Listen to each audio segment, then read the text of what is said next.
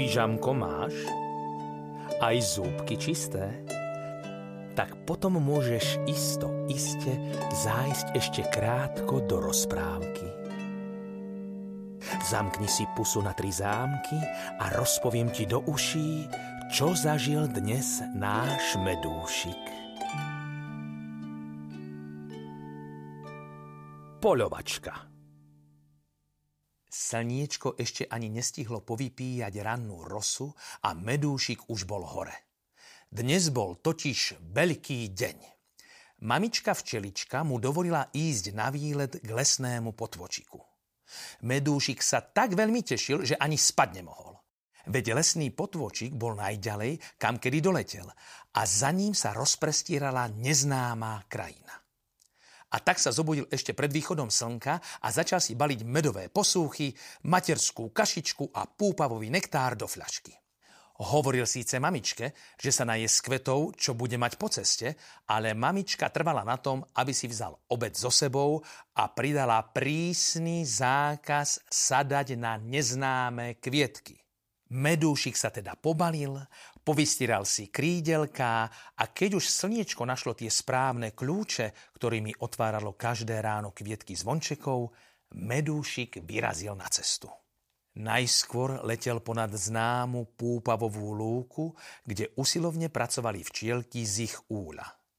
Potom musel preletieť ponad asfaltovú cestu – Medúšik dobre vedel, že teraz musí letieť veľmi vysoko, lebo po ceste chodia veľkou rýchlosťou akési pestrofarebné čudesá a tie robia také vzdušné víry, že by sa jednej malej včielke z toho mohla úplne zatočiť hlava.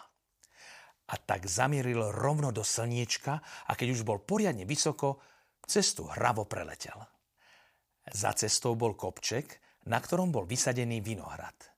Zrelé strapčeky hrozna voňali prenádherne, ale medúšik sa ich voňou nenechal odviesť od svojho cieľa a letel k potvočiku. A za ďalšou lúkou ho už začul. Potvočík veselo žblnkotal, ako keby rozprával akýsi nekonečný príbeh. Len čo medúšik priletel k potoku, vyhliadol si miesto, kde bola pokojná a vyhriatá voda. Tam sa okúpal a vystrajal vo vode o 106. Keď ho kúpanie napokon omrzelo, vyšiel na breh a poriadne sa osušil. Zjedol zabalený obed a zadíval sa na krajinu za potvočikom. Bola neznáma a tmavá. Rástli tam veľké stromy a ľudia tú krajinu volali lesom.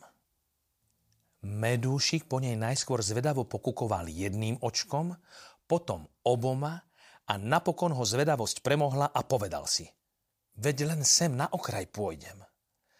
A tak Medúšik vletel prvý raz v živote do lesa. Lenže les bol všade rovnaký.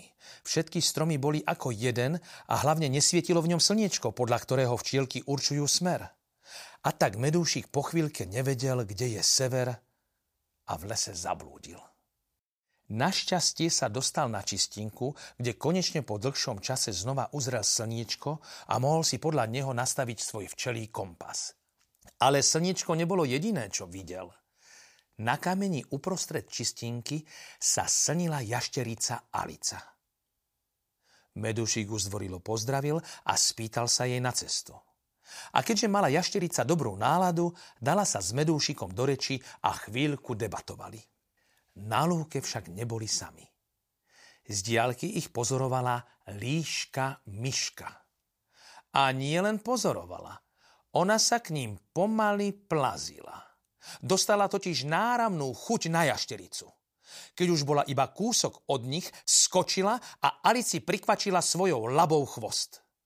Jašterica vykrikla a urobila niečo, čo medúšik ešte jak živ nevidel. Chvost, na ktorom stála líška myška, sa jej odlomil a ona potom prekvapenej líške polahky ušla a schovala sa do svojej komórky v zemi. Medúšik letel ako vystrelený šíp, lebo sa veľmi nalakal tej líšky a čoskoro bol pri potvočiku. Tam sa konečne vydýchal a chvíľku aj rozmýšľal. Aká len bola tá jašterica múdra.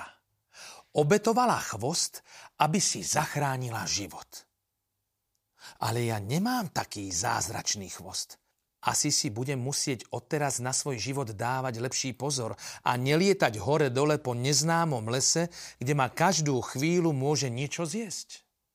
A tak sa Medúšik vrátil zo septembrového výletu domov unavený, spokojný, ale hlavne oveľa múdrejší. Lebo kto si nedáva dobrý pozor, ten sa ľahko ocitne vo veľkom probléme.